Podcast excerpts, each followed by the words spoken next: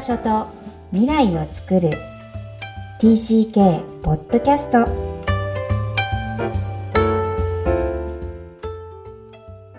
皆さんこんにちは。TCK ホームインタビューの時間です。今日のお客様は32人目のお客さん。松下美希さんにおいでいただきました。改めましてこんにちは。こんにちは。よろしくお願いいたします。こちらこそ、このポッドキャスト、えー、幼少期、児童期、思春期に海外で過ごされたことのある、えー、方をお招きして、えー、自分の反省を語っていただいております。えぜひ、ミキさんも簡単に自己紹介からお願いします。はい、えー、皆さん、はじめまして、松下美希と申します。えー、今、29歳、えー、東京に住んでおります。えっと、仕事としては外資系 IT 企業のマーケティングを頑張っているんですが、その一方で、はい、あの5歳の息子の、えー、母親としても日々苦戦しております。早い。5歳のお子さんがもういらっしゃる結婚も早かったんですね。はい、そうですね。すごい、頑張り屋のお母さんですが、じゃあぜひ TCK の反省としてはどこ生まれから始まるんでしょう？はい、えっと、生まれは神戸になります。なので、関西あののルーツを持っているんですが、えっと、生まれてすぐにニュージーランドに、えっと、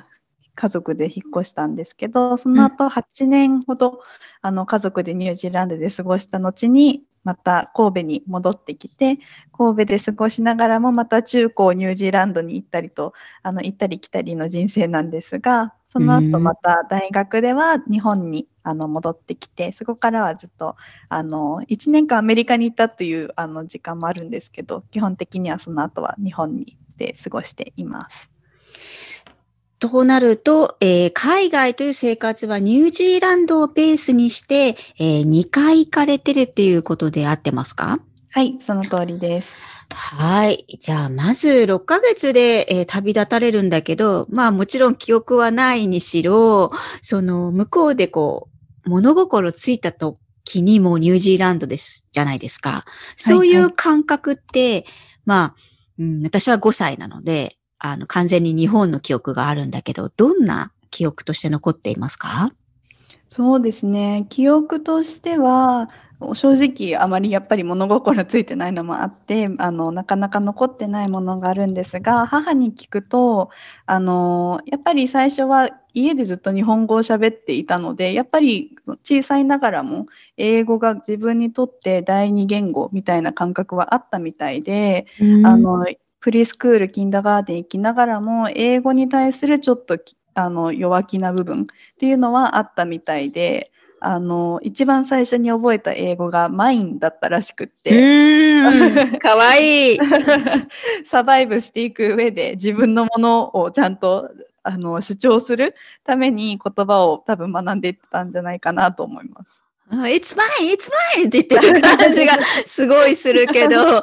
あの、じゃあニュージーランドも自分を主張しなきゃいけない国なんですね。そうだったんでしょうね。そそのようです。うんえー、キンダガーデンも、えー、っと、小学校も現地校ということですが、あの、どんな記憶、良いエピソード、あの、困ったエピソードなんかあります？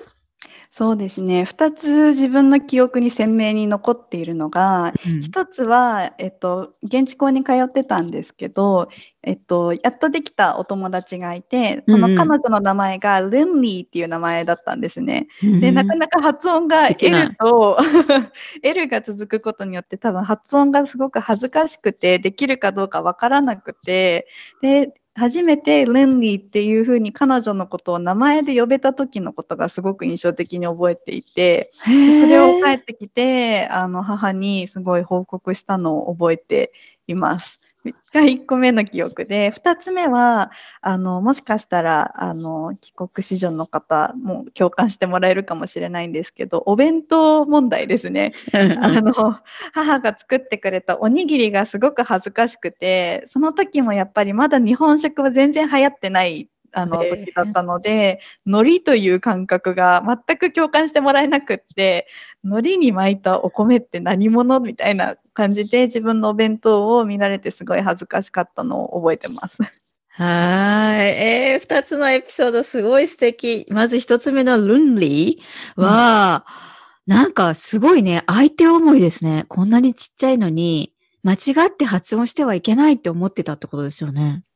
うん、どうなんですかね。そうかもしれないです。多分最初は結構いろいろ恥ずかしかったんだと思います。自分ができないっていうことがもうデフォルトで、あの、思ってたことなので、あの、ある程度の自信がついた状態でしか発言もしたくないし、あの、せっかくできたお友達だったのも多分あると思います。すごい。6ヶ月から言っても、その、英語にちょっとネガティブな感情が出る子もいる。うん、まあ、それは、ね、このポッドキャスト聞いていただいてる方にぜひ私もこれ デフォルトでお伝えしたいですね。あの、うん、言ったら英語ができるっていうのは幻想なんだよね。それをこう、多くの日本人の方は環境が物事、まあ確かに環境は作るけども、あの、性格と多分リンクしていて、それでこう、奥に思ってくる子もいるんだっていうのが、ミキさんのおかげでなんか分かったような気がしますね。うん、不思議ですね。面白いと思うんだけど、その英語が苦手だなって思う感覚って、なんでなんだろうね。覚えてます？とにかく恥ずかしがり屋だったそうですね。最初はすごく恥ずかしがり屋でした。多分、あの、思春期ぐらいまで結構恥ずかしがり屋だったと思います。うーん、それとお弁当問題。これは私と同じです。それ以降、ランチボックスにおにぎりを入れないでくれって頼みましたからね。あまさにまさに、その通りです。なぜね、黒いものを食べるって習慣がないので、他の国で。非常に難しいですね。あの、海苔という概念はね、海苔をどう説明していいかも。なんか、ブラックシートとかなんか言ってた気がする、私。はい。はい。えー、そんな女の子が小2で神戸に戻ってきて、これインターナショナルスクールに通ったと、あの、おっしゃっていますが、はい、えー、転校時の記憶ありますか？転校時の思い出は、うーん、あんまりそうですね。その入学試験も多分母親にあんまり正直に言われてなかったんですよね。ちょっと遊びに行くような感覚で、あの学校に連れて行かれて、で、そこでなんかまあ、面接を多分したんでしょうけど先生大人の方と会話を英語でしてでまあなんかちょっと文字を書かされてみたいな記憶しかなくって多分その頃にはやっぱりもう学校をニュージーランドでも始めてたこともあってあんまりそのできないっていう感覚は多分なかったんでしょうね。なんか普通にそこの先生に会いに行ってあの親から言わせるとちゃんと入学試験を受けたという ことだったと思うんですけどでもそこで初めて、あの結構ニュージーランドってまだ移民もまあ受け入れている時だったんですけど結構限られた国の方々ばっかりの移民でまあ、インターナショナルスクールということで、自分と同じような日本人の子だけど英語が喋れる子がいたりだとか、まあ、全然あの白人の見た目をしている子もいれば、あとは逆に外国人のお顔をしてるけど関西弁がペラペラ喋れるみたいな子がいたりとか、一気にそのダイバーシティはその時はもちろんそんな概念意識はしてないんですけど、一気にいろんな人がいるんだっていうことにあの目が覚めた感覚はありましたね。面白い。海外から来たんだけど、日本に来て帰ってダイバーシティの環境に広げられたっていう意識なんですね。へえ、これこそね、環境がその子の意識を目覚めさせるっていうエピソードなのかなと思いますが、その後、中1で単身でニュージーランドに行かれるという、すごいエピソードをお持ちなんですよね。これは何ででしょう？そうですね。これは、あの、親の意向が、あの、強くて、正直私はまだそこですごく何か自分でこういうことがしたいということが言える、あの、人でもなかったので、親の意向で2つ主に理由があったのかなと思っていて、一つはそのインターナショナルスクールってある意味すごく特殊な環境だと思っていて、まあ、純日本とは違いますし純外国のあの環境とも違いますしその中間だと思うんですけど、まあ、その環境で私が学ぶことによって日本語もちょっと中途半端になってしまったし英語もちょっと中途半端になってしまうという状況があったので、まあ、親としてはやっぱりどっちかをまずあの追求した方がいいんじゃないかということもあって、うん、まあ一回じゃあピュアに外国のあの環境に戻してみようということで、えっと、ニュージーランドに一回送り返されることでしたね。うんうんうん。で、二つ理由っていうのは、こう、自分の言語がバラバラになったっていうことと、もう一つは、どういう、うん、えっと、ピュもう一つは、そうですね。もう一つは、えー、っと、まあ、親としても多分、うん、インターナショナルスクールの学費を払うのであれば、あの、もっと、あの、いろんな経験をさせられられるんじゃないかっていうので、まあ、単身で行かせることもそうですし、やっぱり寮生活だったんですけど、うん、その間あの、まあ、同じお金を払うのであれば学業以外にも他の人生経験を歩み歩めるあの場所としてニュージーランドに単身に行くっていうことがもう一つ選択肢としてあるんではないかと。うんすごい選択だなと思うんですよね。えー、これは面白いというか、お母さんお父さんがすごい、こう、思春期、13歳あたりから手放すっていうのを思い切ってされるんだなっていうのが、あの、非常に興味深い。逆にね、どんな気分が親としてされてたんだろうって、今お子さんがいらっしゃるから、なんとなくまだわからないけど、13歳の時って、あの、すごい決断だなと思うんですけど、今大人になってみて、その親の選択ってどう思われますか、あの、すごく感謝していて、あの、おっしゃる通り、私も今、息子がいて、13で子供を海外に手放すっていうことはなかなか勇気のいる選択だったんだなっていうのは今改めて親になったからこそ分かるんですけど、うん、ただあのすごくあの計算された選択だったんだなと思っていて多分送り返したところがやっぱりもともと家族で住んでいたニュージーランドという安心感もあって。うんうん、あとは私もやっぱりあの先ほどの幼少期のエピソードの通り結構多分恥ずかしがり屋だし結構自信がある状態でないとなかなかチャレンジができない性格にそこまで育ってしまっていて、でインターナショナルスクールという結構狭いコミュニティの中でちょっと収まってしまっていたりとかしていて多分その殻を破ってほしかったんだろうなと思っていて、うん、でこの親にとっては安心な選択肢であるニュージーランドに送り返すけど私にとっては本当にもうだいぶホップステップジャンプなチャレンジでうん、で単身でニュージーランドで生活をしていけるっていう経験を踏んだことが結構今の自信の源になっている気がしていて、結構一人でどこでもその気になれば意外とやっていけるんだなっていうのが今感覚としてあって、うん、結構それを培えたのは一人で13で送り返されたからなんだろうなとは思っています。うんおっしゃる通り、計算された選択だったんだなっていうふうに自分自身も、あの、親を認められるっていうのはすごい素敵な循環ですよね。えー、だからなんか冒頭で途中からこう内気な、あの、成果が変わっていたっていうのはこのニュージーランドを指しているんですね。うん、そうだと思います。うん、実際どうでした？総じてニュージーランドの中1から高3の生活は自分にとってどうでした？うん、すごく、あの、本当に私のベースを作り上げてくれた中、そうですね、中高だったなと思っていて、女子校の寮生活だったんですけど、寮生活もそこは、あの外国人の留学生がいっぱいの寮ではなくって、うん、あのニュージーランドの田舎からいっぱい出てきた子たちが泊まっている寮なんですね。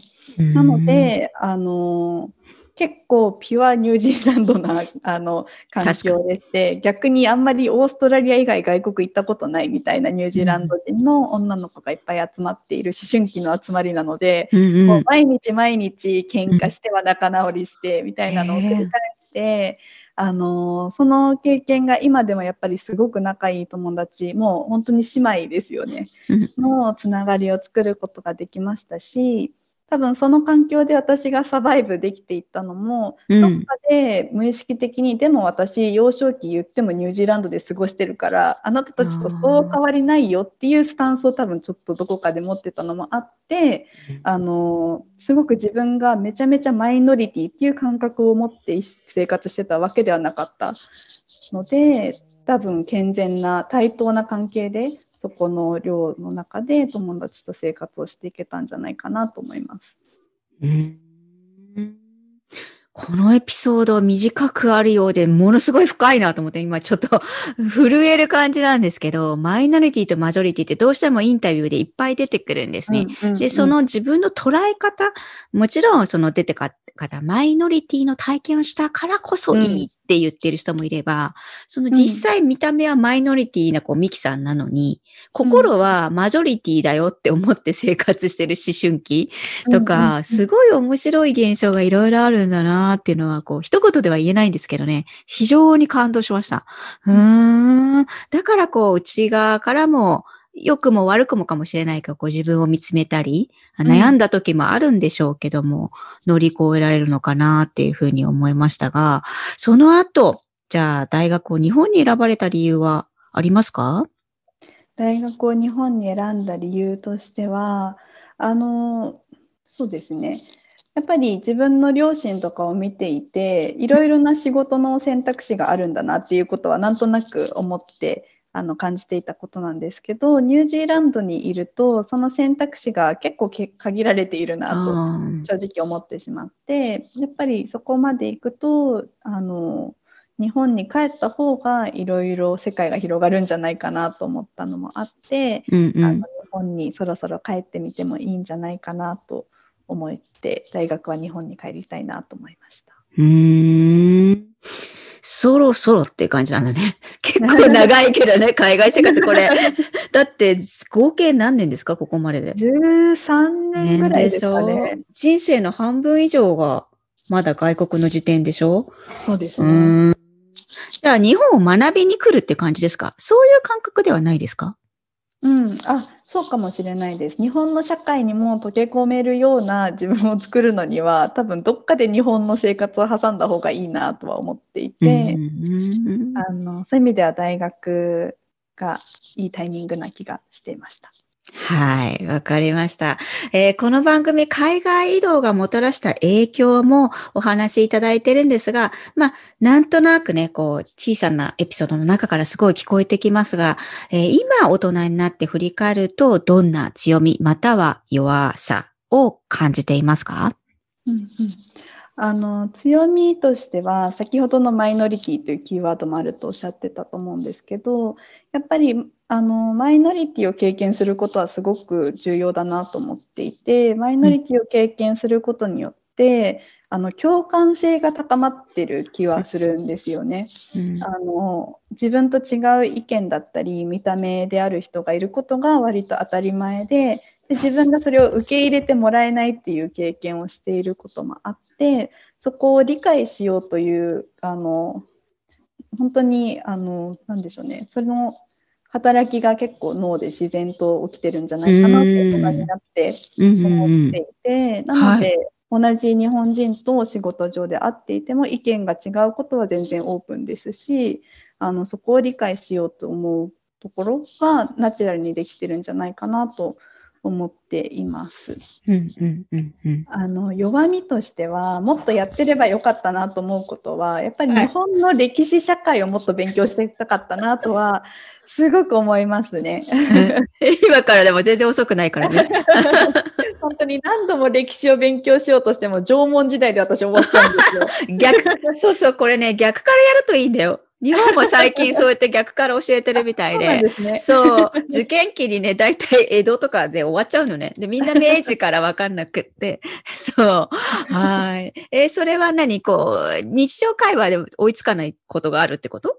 日常会話で困りはしないんですけど、うん、あのやっぱり仕事を今日本ベースでしている中で日本代表じゃだとちょっと大げさな言い方ですけど日本人としてやっぱり改めて外国の方から見られるとそこの日本ならではの歴史だったり日本のわびさびを話せるとすごく喜んで話を聞いてもらえるんですよね。そこがまだ自分にはあの知識としても足りないし自分のものにできてないのでそこをもっと強めていけるとあの日本人としてグローバルなチームの中でもっと面白い人間として見てもらえるんじゃないかなとは思いますね。はい。もう十分だと思うけど、わびさびを喋れる日本人でありたいと思ってる時点でね、その意識の高さを感じますが、はい。ぜひ、この共感性が育つ海外生活、そして、まあ日本人のその基本的な知識は欠けるとこがあるかもしれないけど、逆に自分が何が足りないのかっていう、またある意味ね、こう内政が、あの、進むのが海外生活なのかなっていうのは私も、うん、今日改めて感じました。それでは、ミキさんにも最後の質問をさせてください。Where is your home? 私にとってのホームは、これ、英語、日本語、どっちがいいどっちでもいいです。自分らしく、どちらでも大丈夫です。OK。えっと、私にとってのホームは、where family and friends are だと思います。はい。families が先に出ましたね。friends より。うん。うん。すぐそういうのに敏感になっちゃうんだけど、えーその深い思いはどんなところにありますか？そうですね。あの、場所というよりも、やっぱり自分が落ち着くところであったり、自分が一番素直になれるところかなとは思っていて、うん。で私にとって家族の定義も様々だなとは思っていて、はい。やっぱり寮生活をした友達ももう本当に家族のようなもんですし、あのこの家族がまず自分にとって大丈夫何をチャレンジしても元に戻って認めてくれる場所があるっていう安心感を与えてくれる人たちがいるところがやっぱり自分にとってのホームホームベースだなと思うのでうんうんうん。あのそうですね Where family and friends are だと思いました。うーん。すごい素敵。次の世代を今5歳の男の子を育てていらっしゃいますが、その子もね、ひょっとしたら海外に行く可能性はあるんでしょうか？あ、ぜひぜひ、あの、同じように単身で行かせたいなと思ってます。明らかにね、自分の子育てしてもらったようにしたいってことは、もうものすごい親のやってくれたことを肯定してる証拠なので、はい。ぜひその子にも旅をさせてあげてください。本当に今日はお忙しい中、ありがとうございました。ありがとうございました。松下美希さんでした。ありがとうございます。今日のお客様、松下美希さんは、2回街道移動がありながらも、何かゆったりと時間を過ごされ、その中でマイノリティ、マジョリティ、この2つの両側面もうまく自分で咀嚼しながら過ごされていたんだなと思いました。そして最後の Where is your home の下りでは、素直になれるという言葉、これが私が個人的にとてもヒットした言葉です。皆さんはいかがでしたか？この番組ではお悩みや質問を受け付けています。また、TCK ホームインタビューにご出演いただける皆様をお待ちしています。詳細は育ちネット多文化で検索してホームページよりアクセスください。さらに、ポッドキャストを確実にお届けするために、購読ボタンを押して登録をお願いいたします。今日も TCK の気持ちにありがとう。